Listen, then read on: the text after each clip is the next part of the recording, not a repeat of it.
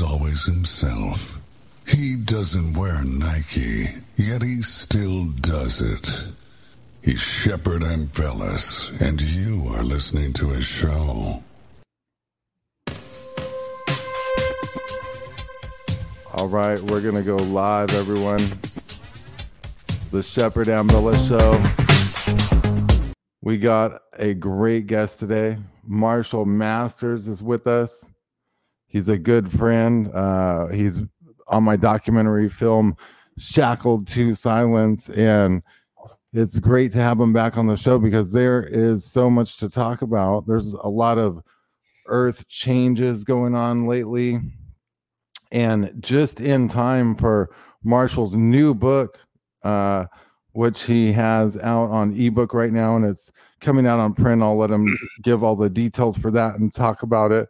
But I mean, this is all coming to a head. Marshall and I have been talking about Planet X for a while. Marshall's been researching it for decades, and so have I, essentially. It's a weird how my career as a journalist kind of made us come together, I guess you could say, Marshall, and we're involved in this thing that, you know, just keeps progressing. Several years ago, I was talking about how we were in continuity of government because of the coronavirus and how that was likely a cover for what is to come. And I know that you have a timeline laid out, and I mean, some crazy events that are going on.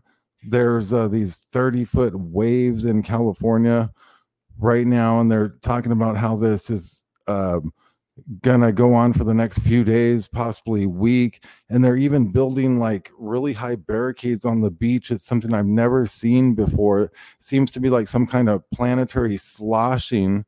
We also have the fact that Africa... planetary sloshing. Right. Nice. Yeah, that's what it seems like to me, you know. And then we got Africa splitting in half. They're talking about it in the mainstream media. They're literally saying that Africa is splitting in half and a new ocean is forming beneath it. And then we were seeing some earthquakes out in the Atlantic Ocean, some earthquakes in Missouri. And I'm just thinking, like, what's going on? Saudi Arabia is underwater. And it's like, to find this type news, you have to go around and dig for this stuff, because they're not openly like telling us like Saudi Arabia is underwater right now because there was all this flooding, and it almost looks like the mud flood events all over again or something like that. Marshall Masters, welcome to the show. It's good to see you. Good to see you, bro. And yeah, we've gone back several years. And for me, when I was making the big move from the West Coast to the East Coast, and I met you in Colorado, and we shot that segment, that was two of the really coolest days. Yeah. That whole thing. We just had an amazing time. And, you know, people would love to know the other. You're a professional motocross dirt bike racer. And this is, yeah, my book, Revelation and Planet X, the Colburn Bible Indigo Connection. And I got the Kindle edition up. The print editions will be out shortly, working on that and getting through the processing. But what I've really done in this book is I've laid out a timeline, a prophetic timeline from multiple sources that spans 2024 through 2037 by year and by season. Mm-hmm. Well, that's what a lot of people are going to want to know, because, and that's why people are going to have to get the book, because I mean, that is like one of the hardest things to lay out. I've been thinking about timelines for years, and my timeline's changed and altered with some of these effects that I've seen happening. And, you know, I thought that at one time things were a little more imminent, but things really are imminent, because all in all, these changes are getting so abrupt. I mean, I had a whistleblower on the show during the pandemic that worked for the Department of the Interior, and she was getting memos coming across the fax that said, prepare the agency for abrupt climate change, extreme flooding, fires, high winds. It made it sound like Planet X is coming virtually, and you've laid out this timeline where there's also talk of this Apophis asteroid, which part of me. I'm not saying Apophis. I'm saying it's not. It's going to be an asteroid, but it is going to be a targeted asteroid. Mm-hmm. And what I really laid out for everybody and worked on this book, and for the folks who follow my website, you've been going, "Where you been, Marshall?" And I've been writing a book. It takes a lot of work. And if you had my life, you'd have to learn how to go upstream with your feet in two canoes also. But I got the book written, and it's just the final nitpicking and the pre-press, covers, proofs, that kind of stuff. And but I really laid this out. The book is primarily addressed actually to a segment of the population. I call them Riselings. These are the alpha generation. These are the ones born in 2010 and later. And the alpha generation children who are healthy, heterosexual, and unvaccinated. Mm-hmm. Very important. Are the most important generation in the history of humankind since Adam and Eve. And because, rare, probably, right? To reach all of those criteria. Well, they're rare, and there's more of them than you'd think. I'm an indigo myself, and I use the term Riseling for this new type of indigo that's coming in. There's a lot of websites that talk about indigos. I am an indigo. So instead of talking about something from the outside in, I talk about it from the inside out. Now explain that. Into the life of... Well, what I did with the book... explain the indigo part to people that have never heard of the word indigo. Okay. Good question. Indigos are... There's a lot of titles. You'll often hear them called star children. Mm-hmm. You hear terms like star children, star seeds, indigo children, crystal children, so forth. And the indigo phenomena is it's evolutionary of our species. And we are evolving, you listen to a lot of other shows and they're talking about we're going from one vibratory rate to another. We're ascending. Mm-hmm. All right. Well, how does that ascension look? How does that come? All right. Well, indigos have been around forever. And indigo, the way I explain it, you look a lot of the websites and it's written for the benefit of parents who have a child that's like, what do I do with this kid? Right? Yeah. It's not helpful for the indigos. Mm-hmm. And actually, the information has been used by the government extensively to profile and target indigo kids so they can be dumbed down with psychotropic drugs. Right. That seems to be a thing. And but the whole thing of it is they're getting a lot of woo-woo nonsense. Mm-hmm. All right. That it's all artsy, fartsy, subjective. How do you get to it? It's real simple. It's your third eye, Bubba. Okay. Mm-hmm. And indigo is God's color of connection. It is the color for your sixth chakra, all right, your third eye. And indigo is the color of that chakra. And so when you are in blue, you are in connection. You're starting to see the world as heaven sees it. And this can bring a lot of interesting things to your life. It can also bring a lot of grief. Uh-huh. But the thing is, these are the kids. See, the ones that are, and in particular, because what people don't understand is the parents are so important, so vital. Because this child, all an indigo is that we, at the end of the pole shift event, which I, in the book, I say it's about 2030. Okay. The only people that are going to survive that event, for the most part, there will be a few exceptions, but those who survive it will be flame on indigos. Mm-hmm. All indigo means is your third eye is partially open or it's fully open.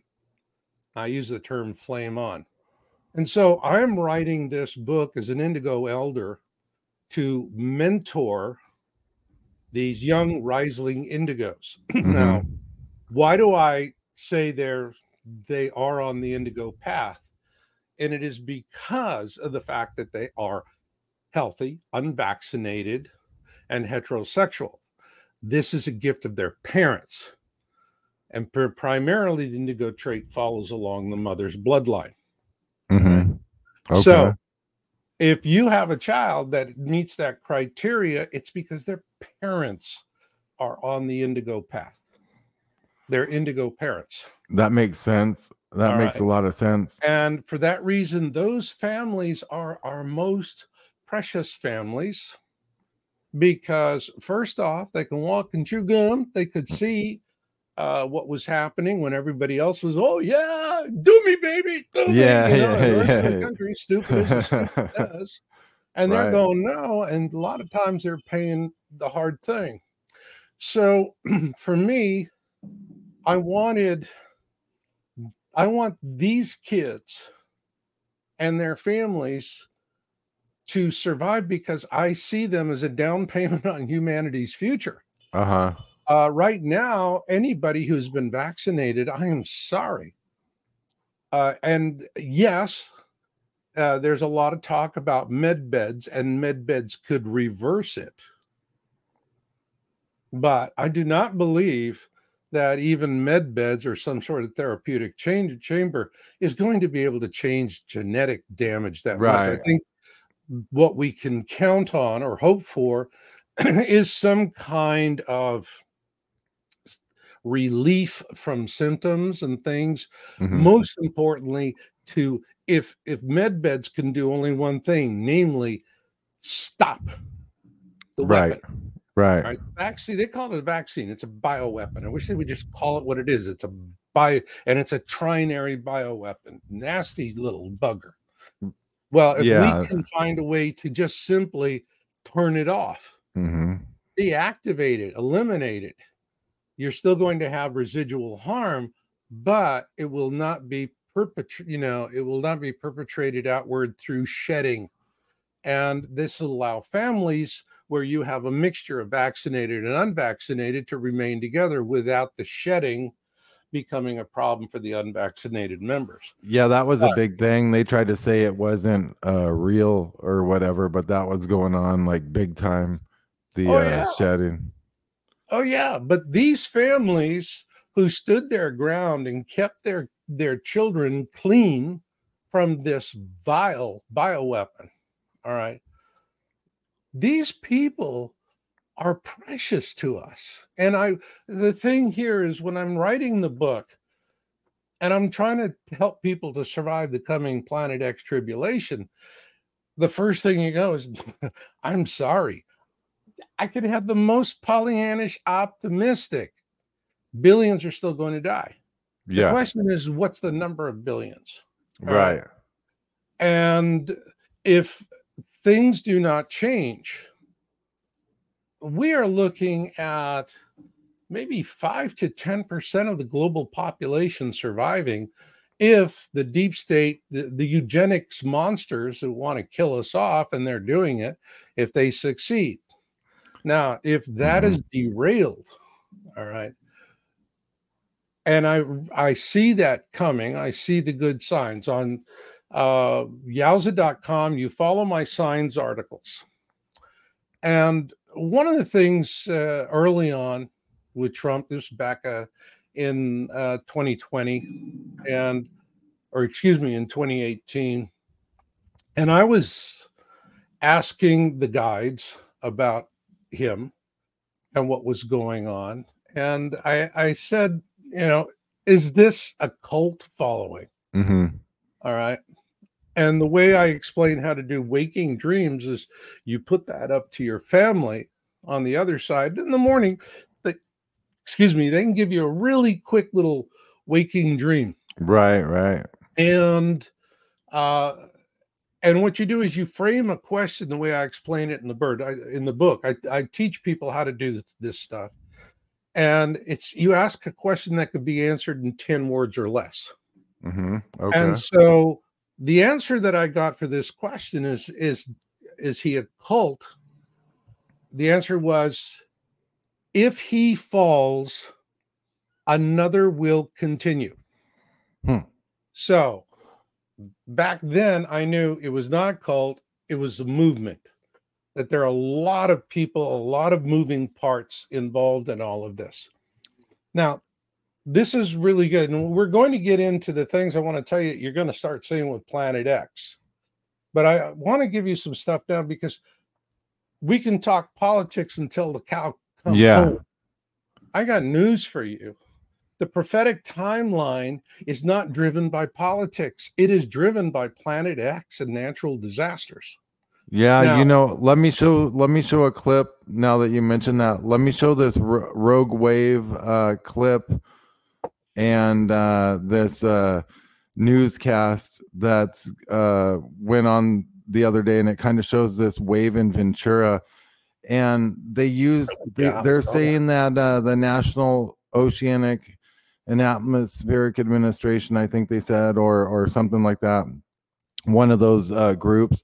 They were saying they classified this as it's almost like a new name. I've never heard this before, what they're calling it. Let's listen to this real quick. Camera at the end of Seaward Avenue in the city of Ventura, the rogue wave swept the pickup truck down the street, injuring at least 8 people in the process. We have live team coverage of the high surf warning. Vera Jimenez is tracking the conditions. Mary Beth McDade is standing by live in Huntington Beach. But we begin with KTLA's Chris Wolf in Ventura, where that rogue wave caused some serious damage. Chris. Absolutely. Sharon, Michael, what a day this has been. This is Pierpont Beach in Ventura, one of the areas hit hardest with what the National Weather Service is calling tremendous wave energy. Of course, last night we were talking about all of the dangers and warnings, and it all came true in a very destructive way. Take a look behind me. Dozers are out here tonight. Work crews are very busy building a 6 to 8 foot high sand berm stretching a mile long to help protect the beach. This is Seaward Avenue and the Pacific Ocean, where a rogue wave, a monster wave, slammed onto the shore.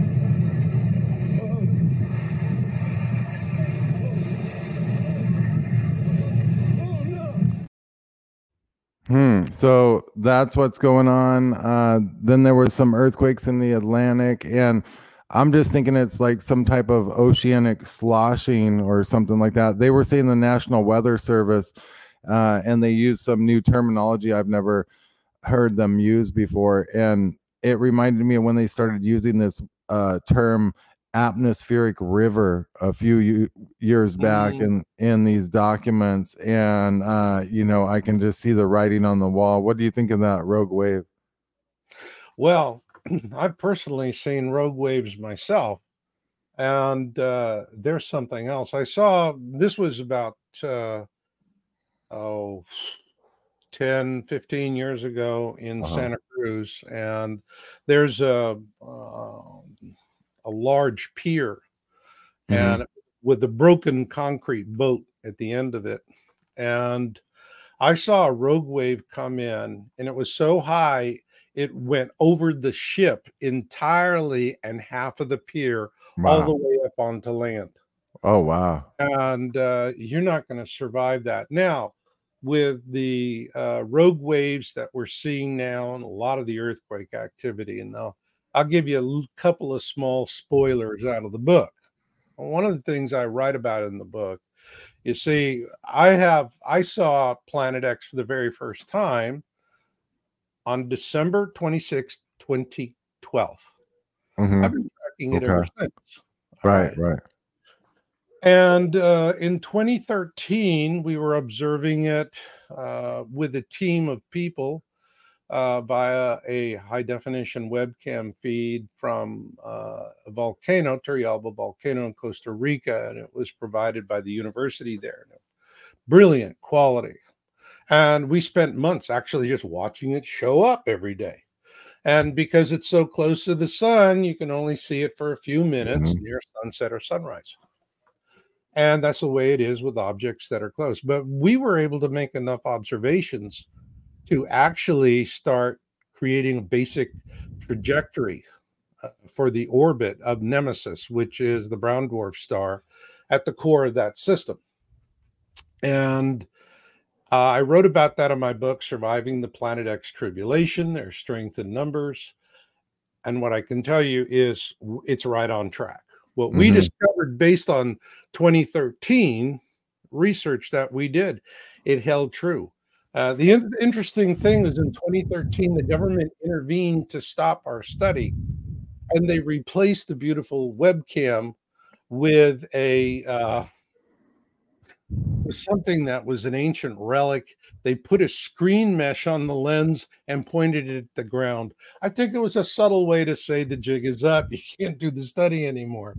Right, and, you know, here, you have this. By the way, people ask about Planet Nine. Planet Nine is government propaganda. Right. If anybody says Planet Nine, immediately in your head, Planet Nine equals poo-poo caca. Yeah, it's basically poo-poo caca. It's basically a diversion so people could get lost in it. And, you know, something like this could be a diversion to some extent, but they're also having to admit things to some extent. This was back in 2016, and it's from the Scientific American.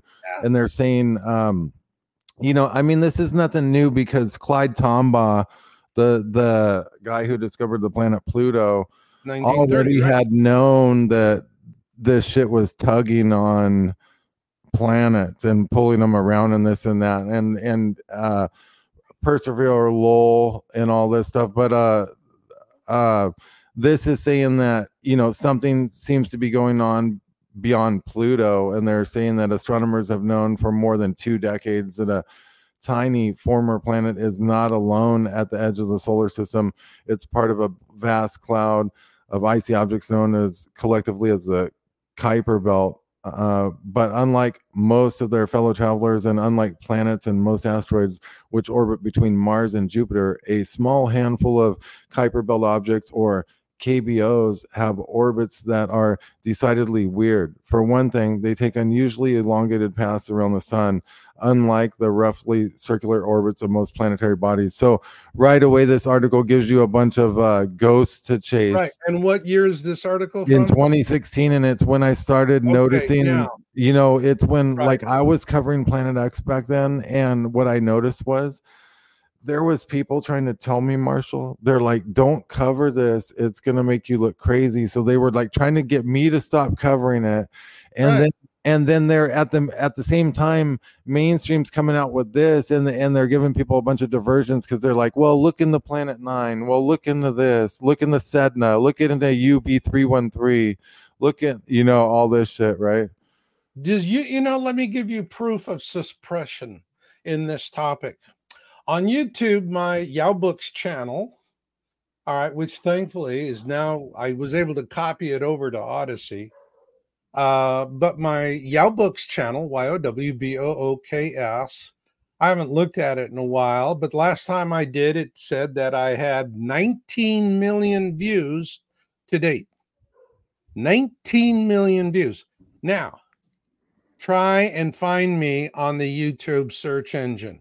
Well, I know, find a channel that has 19 million views to date and see how often, if you type Marshall Masters, Planet X, your own world, you knew. That's because, you know, it's on Google search engine. It's like Bill Gates, Marshall. It's like Bill Gates. It's a race to zero. When people like me and you get zero views, then we know we're really working with something, you know, you know what I mean? Like if you're down to zero, I mean, I'm down to like 5-10, Marshall's down to 5-10. Like, you know, we got a couple more to go and we'll be top you know, I mean, that's how you know they've X'd you out. Literally, Elon Musk comes out and calls the shit X and all this.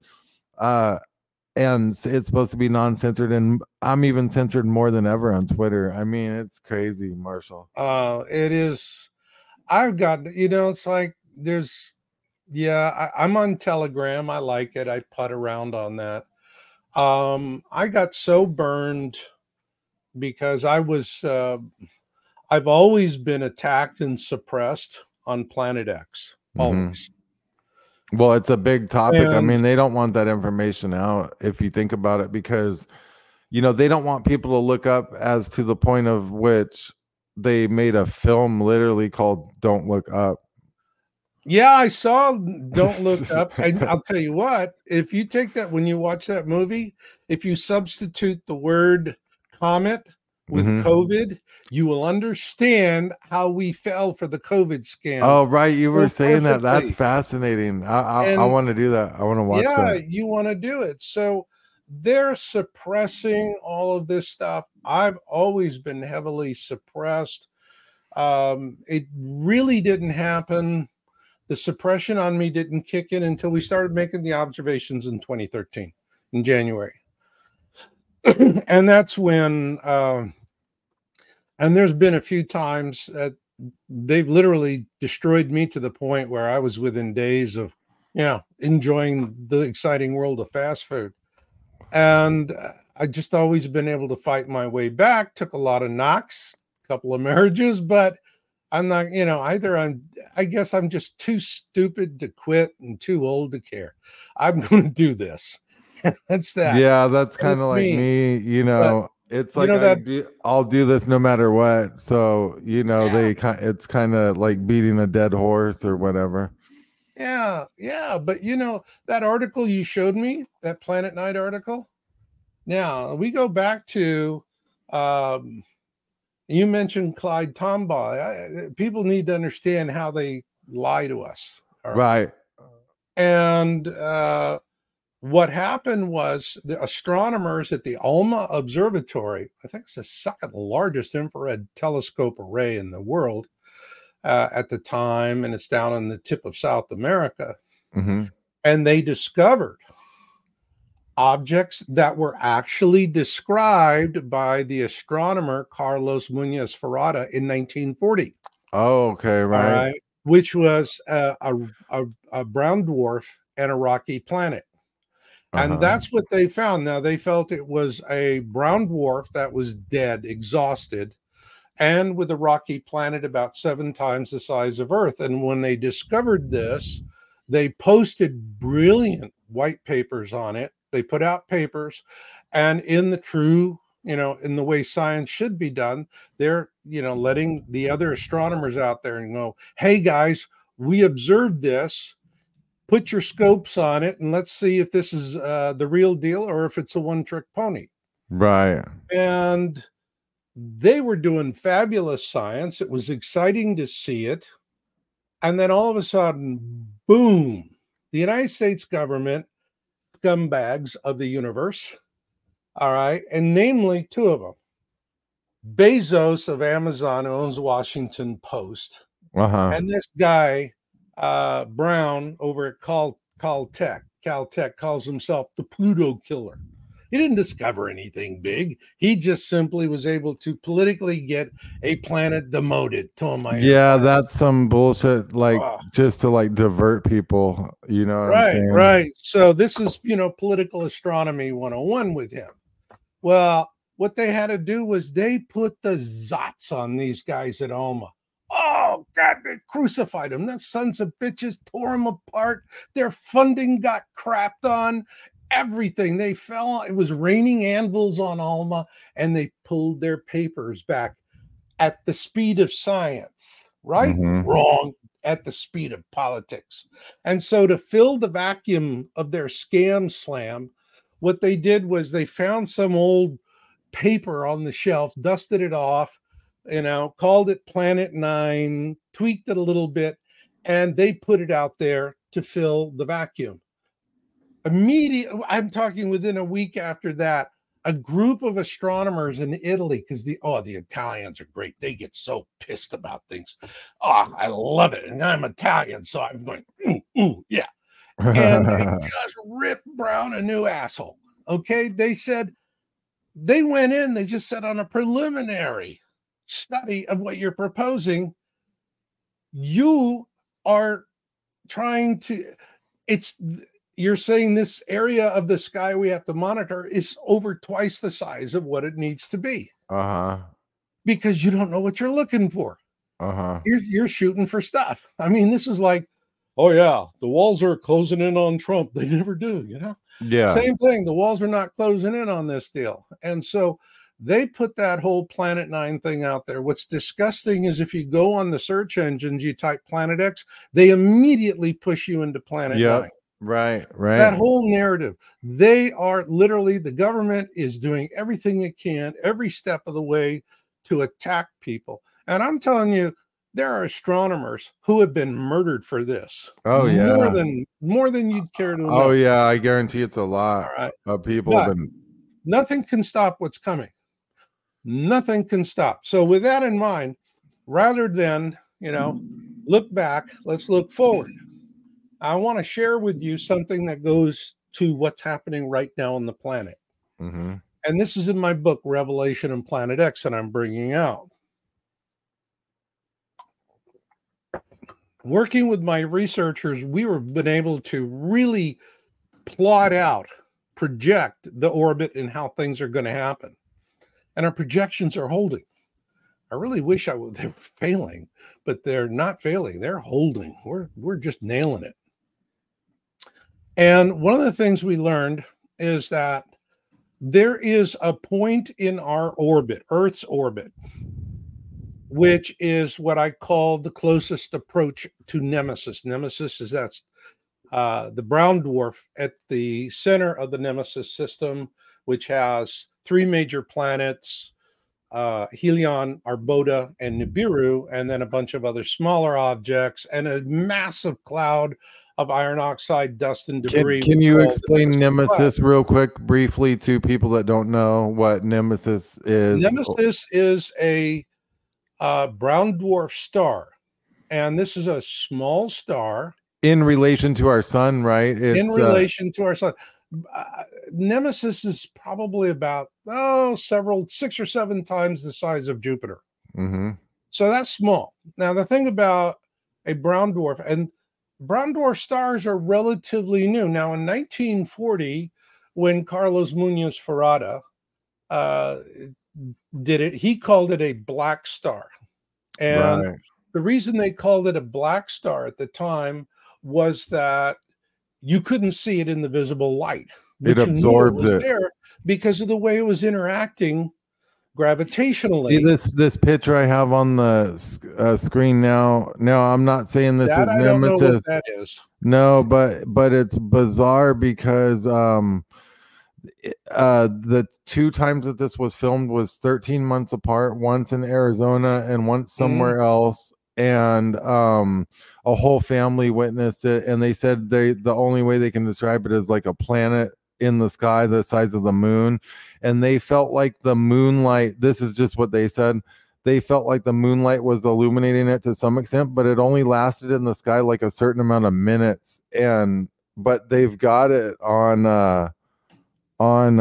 camera, and in a couple instances, and you can tell it's a solid object, and it looks weird because it almost looks wormwoodish, but it would have to be like at a distant, like, I don't know if this would be it, I understand, but I'm looking at this, and what I'm seeing is, first off, this is not during the viewing times when you would normally. It's like it was like at 2 a.m. Right. So I know what you mean. So can you explain that? Because this was at like 2 a.m. It's not. Nemesis is on the other side of the sun. Mm-hmm. The other objects.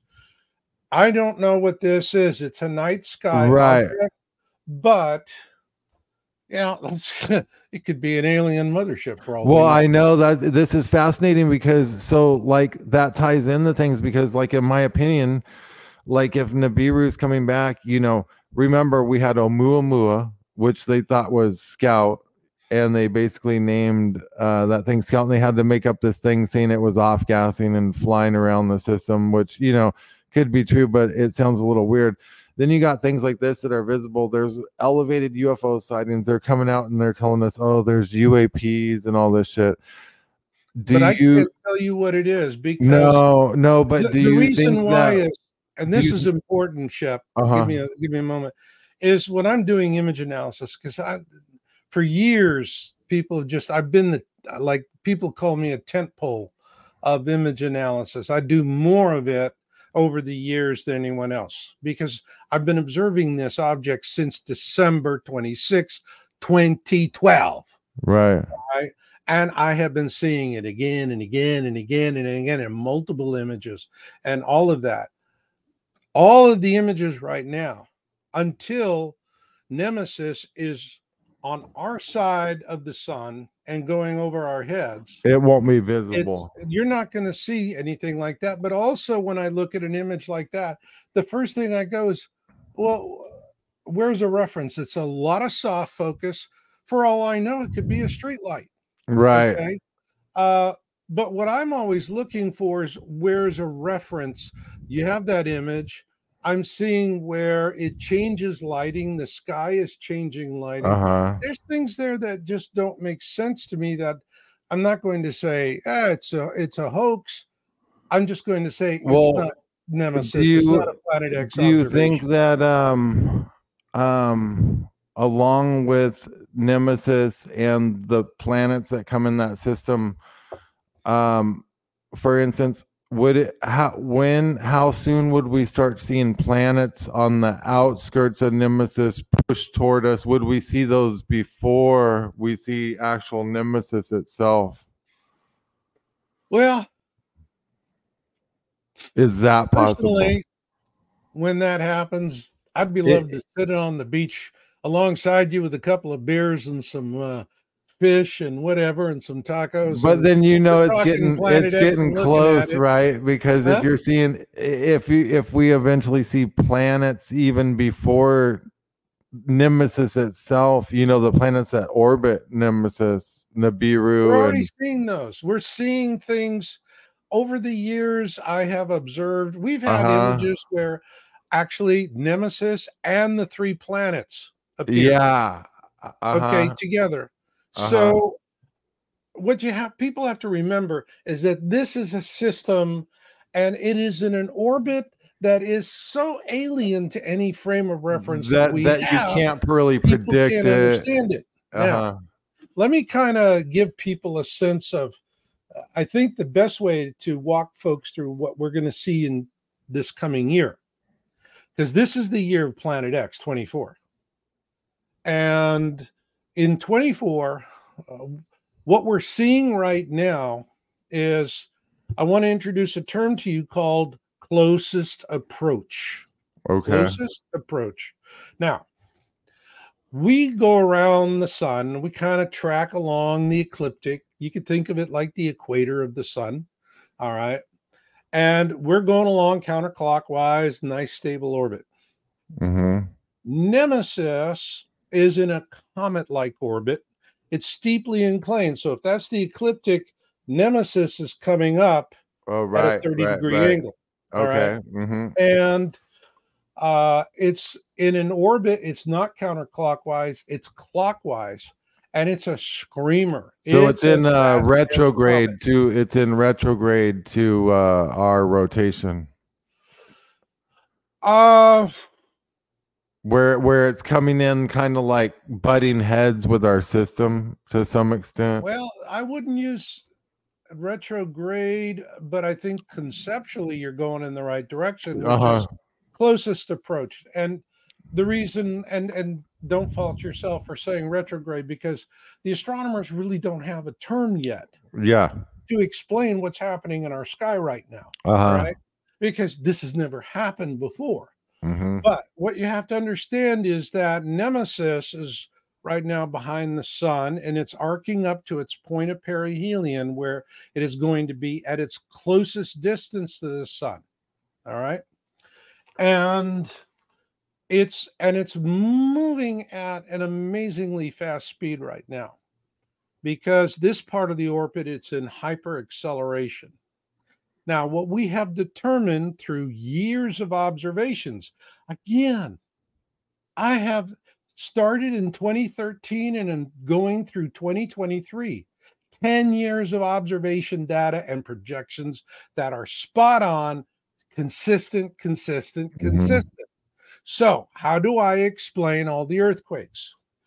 Closest approach. What closest approach is where Earth in its orbit around the sun comes to its closest approach to Nemesis on the other side of the sun. Yeah. Now each path can be different. That is our Earth's closest approach. Now let me give you an important date for your listeners out there. Closest approach is always winter solstice, which is December 21. Now, when we are at closest approach, tidal gravitational forces are at their strongest between us and Nemesis, and we're being perturbed. What is happening right now is Nemesis is gently tugging at the lithosphere of the planet. Right, okay. All right. And so that is why Africa, they're saying Africa is going to split and divide. Yeah.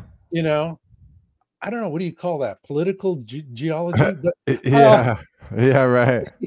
You know, Africa is going to divide. But we're also seeing stuff where we have rogue waves. And the rogue waves are really subsea movements. And so this is what's triggering it. You have a subsea quake or some kind of movement, and this is going to happen. Now, also, we are seeing a lot of volcanism. We are seeing a lot of earthquake activity. And, you know, interestingly enough, the amount that's being reported is staggering. And yet we're tracking earthquake numbers, and it's like earthquake numbers are going, it's sleepy time. We're hitting the snooze alarm, you know, no, like that's happening. But the reason for that is that, and I say so on my science articles now, is people wonder, is there really something happening in the background? Are the white hats really doing something? Yeah. They're blowing up underground dumbs with tactical nukes. And they're just toasting the crap out of these things everywhere. And we caught them doing it. And I wrote about it, and they had to back off, and they stopped fabricating the data and the artificial capping. But now they've gone capping again. And interesting, we still have the same seismic patterns of nuclear detonations, but they're even stronger, which would infer to me that it's further down into the planet with much larger facilities. Okay. So there is a war going on under our feet. And if you want the proof of that, come to YOWUSA.com, read my science series. All right. I'm going to lay that out for you. So we don't have, the data we have right now is it's a casualty of war. And that's what we're working with. But it still doesn't change the fact that we have all of this strong volcanism, all this pattern of earthquakes. Again, we are seeing growth along the ring, the Ring of Fire, and out into the Orient. So what we will have now until Nemesis is back in the southern skies is just everyone remember, winter solstice brings pain. By the way, the link to Marshall's new book on the Kindle is in the description below, so make sure and get that. Marshall, on the Theo Vaughn show, all of a sudden Tucker Carlson pops in, and I feel like he's like CIA or something, but, you know, he always has like some narrative. But, you know, he's saying what, you know, I've been waiting for a long time, and what a lot of these documents are pointing to, like a black sky event or like a power outage. Let's watch this clip. Police were looting. I saw it. Yeah, police were looting during Katrina. So that's anyway, whatever. My point is, I don't think you want to travel too much if you can help it. Yeah. You know, it's better to be in a place where you're just like, this is my place and I'm defending it with these firearms. But the sec, until things calm down, you know, until like electricity is restored after the MP attack or whatever. Yeah. Because that's what's going to happen. There'll be a nuclear attack? No. There's going to be, you know, it's pretty easy to take down a society that's digital. Oh, yeah. Once you unplug that, and then when there's, but that's a crazy feeling when you're like, okay, because your first thought is, let me call somebody. Nope. Your phone isn't going to work. No calling, no oil through the pipelines, no food delivery. God's going to have the busiest afternoon. No airlines, no one on the roads, dams fail. Like, it all, you know, if you've put everything online, which, because the people who run our country are so stupid, they've actually done that. You are so vulnerable that it's unbelievable. And you're using Chinese servers and switchers, and like at that point, you have no control. You don't need to drop a nuke on anybody. Yeah. Look how they pretend like the government's so stupid. They put this shit on there. That's their plan. They put it on there so they can say later, "Oh, look, we were so stupid. We put it on there, and this happened." And you know what I mean? Like, you know, the thing about Tucker, and I like Tucker. He's a fresh breeze. People like him. They relate to him. He's got good integrity. Elon Musk, to me, could have been a bad guy who flipped. Mm-hmm. All right, I could go with that scenario. But he's definitely doing things that are essential for us. I think Starlink is really important with what's coming, because terrestrial internet is not going to survive this. Well, and that might be, if you think about it, Starlink might have been designed just for what's coming, almost like they knew or something. You know, I agree. I agree. And Starlink is, I was in the computer business for 25 years. I was a systems analyst, Silicon Valley consultant. All the big companies I did work with, and Lockheed Martin, Oracle, AT&T, you name it. With Lockheed, I worked on a civilian adaptation of a KH1 spy satellite. And I was working on command and control rooms and communication systems. And so I learned a lot about how we control the birds and how survivable they are. They are a lot tougher than most people would imagine. They're really designed to take a pounding, and what they can do is, if they see a storm coming, they'll sleep them, and so they'll just crunch up into themselves and have a little heartbeat pulse that's going out there, and they're going to track the heartbeat. Once that heartbeat pulse says, okay, you can open again, it opens up and goes to work. So satellites are going to be much more survivable. Now, what I really like about Starlink, technically, because I did a lot of stuff. Basically, I was in on the invention of Internet 1.0. That was what I was working on. Mm-hmm. Everything you have today, I was working on, all the core technologies. Mm-hmm. And the thing is, terrestrial internet is relying on subsea cables. These are going to be destroyed in various different ways. Yeah. A lot of things are going to happen, but Starlink is, the design is brilliant. Now, it's up in the 5G region. Yeah. It's up microwave, but with a big difference. All right. People need to understand it. 5G that you have in town are beam antennas. They're just sending it everywhere. Mm-hmm. Okay. Indiscriminately. We're being bombarded. All right. Mm-hmm. And I will not buy a 5G phone. I don't even want it. Okay? Yeah. That's how I am. I'm trying to go back to like figuring out how to not even have a phone, but it's almost impossible. But man, I just try to keep mine as long as possible until it's just like totally busted or something. Yeah, we just keep it this way. But what will happen is the Starlink satellites are not, when you think of the International Space Station, that's in low Earth orbit. All right. Uh-huh. And if you imagine hills and valleys, the International Space Station is at the top of the hill. And the Starlink satellites are at the bottom of the valley. They're really much lower. And I don't even, I myself, I call it a low latency orbit. Latency. Okay. The reason why they bring them down that to that is latency. In other words, when you hit the enter key, how long does it take to get the answer back? Right. And that's the reason why for people that use like Hughes satellite, you know, you hit a click and then you wait, yeah, you know, and then it finally gets there because it's all that distance it has to travel. Right. So then what the Starlink does, it's lower, so it doesn't have the latency, but it doesn't use beam antennas like what terrestrial is doing, which is irradiating us like rats. What it does is it uses laser. Mm-hmm. And when you buy their dish, which is about the size of a pizza box, all right, it's actually able to track the signal coming from that satellite and aim on it. All right. And then what happens is as the satellites ahead are moving around you all the time in this network, it's like when you're traveling down the road on your cell phone and you're roaming and you're jumping from one tower to the next and having a conversation, and it's seamless. You never know that you've switched from one tower to the next tower. You have that roaming capability. So that's how they do that.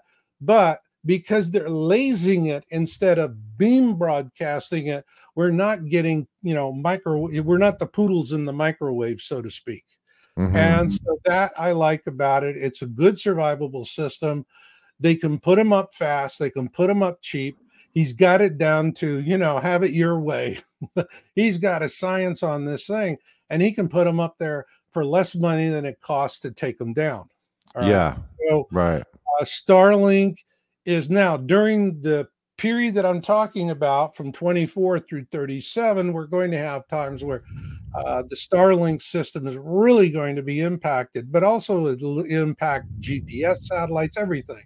Mm-hmm. Because we're going to go into the Nemesis cloud, and it's just going to bang the heck out of all kinds of stuff. And that's what I'm thinking. Like I'm waiting for that as one of the signs, you know, like we are seeing a lot of objects enter the atmosphere, you know, but, I mean, I feel like it could get worse, but also Marshall, do you feel like we got about 9 minutes left? Do you feel like, you know, they had the aliens land in Vegas and all that? Excuse me. Do you feel like that's a theme we're going to keep seeing? Like as Nibiru comes closer, will there be more? Well, what I see happening is that the deep state right now is the white hats are really thumping them and disrupting their operations.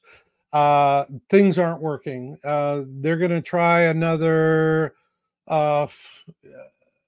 pandemic. That's going to fail. They're going to try all kinds of things. Eventually, the last thing they're going to pull out of their hat, and this will happen early next year, will be a false flag alien invasion, which will be an absolute filthy hoax. But they're going to kill a lot of people with weapons, you know, directed energy weapons like the ones they used on Maui to get everyone convinced that it's real. But we're not going to buy it. The world is waking up. And for those of you who've been awake for a long time and seeing the world has to go at the speed of stupid, well, we're lucky because there's been enough time for stupid to kind of catch up a little. And the whole point of it, guys, as long as we're reaching for our freedom, we will win. That's all God wants to see us do, is to reach for our freedom. And that's what we're doing. We are reaching for our freedom, which means good things are going to come after we get through this holy, miserable time. And it is going to be a hard time. Billions are going to die. Mm-hmm. But if you understand, you know, the whole thing is more people are going to die from damn stupidity than anything else. Yeah. They're going to say, well, let's just wait and see how it right. They'll wait around too long. You know, no, that's not going to work. And people are all kinds of clever and all kinds of denial. That's the reason why in this book I'm really talking to these kids, because I'm seeing what happens after all of this. And Nemesis is down in the southern skies. And mind you, this will be our last survivable flyby. The next one, Earth will be rendered into a piece of toast. And we have got to get our butts off this planet after we survive this flyby, or we're dead as a species. And that is the point I'm trying to make in the book, and I can see it happen. And I see people waking up. I'm seeing the positive signs that I have been waiting for so many years. And praise God, I'm seeing it. And so for those of you who are listening, 2024, it's not going to be fun.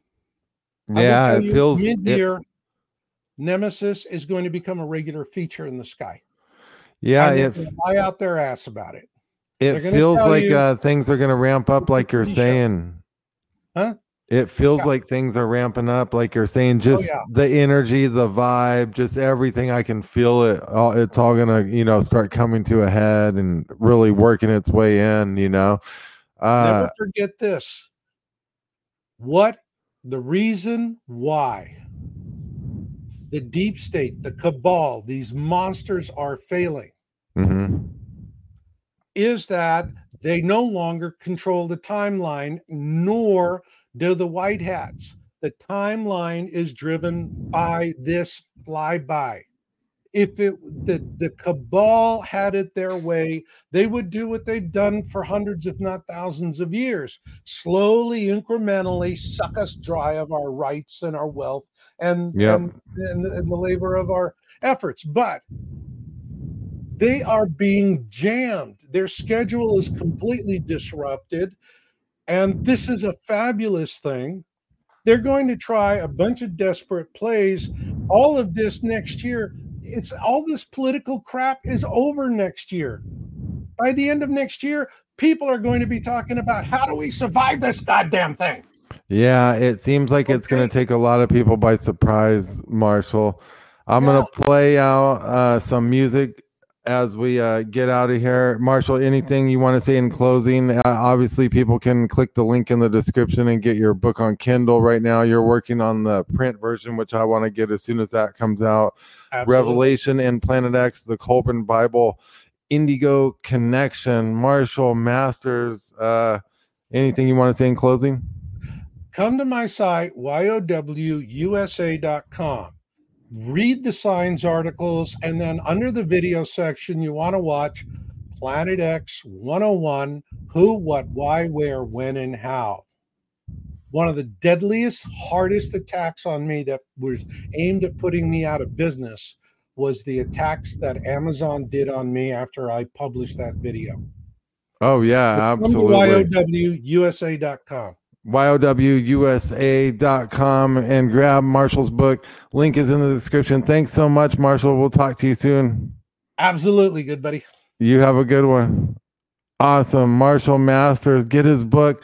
Link is in the description. I mean, there's a lot going on. I'm tripping on the rogue wave. I'm tripping on, some of the stuff that they're telling us here. I got Rex in the background over there.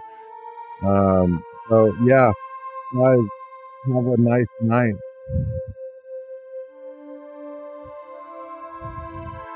Thanks, Marshall.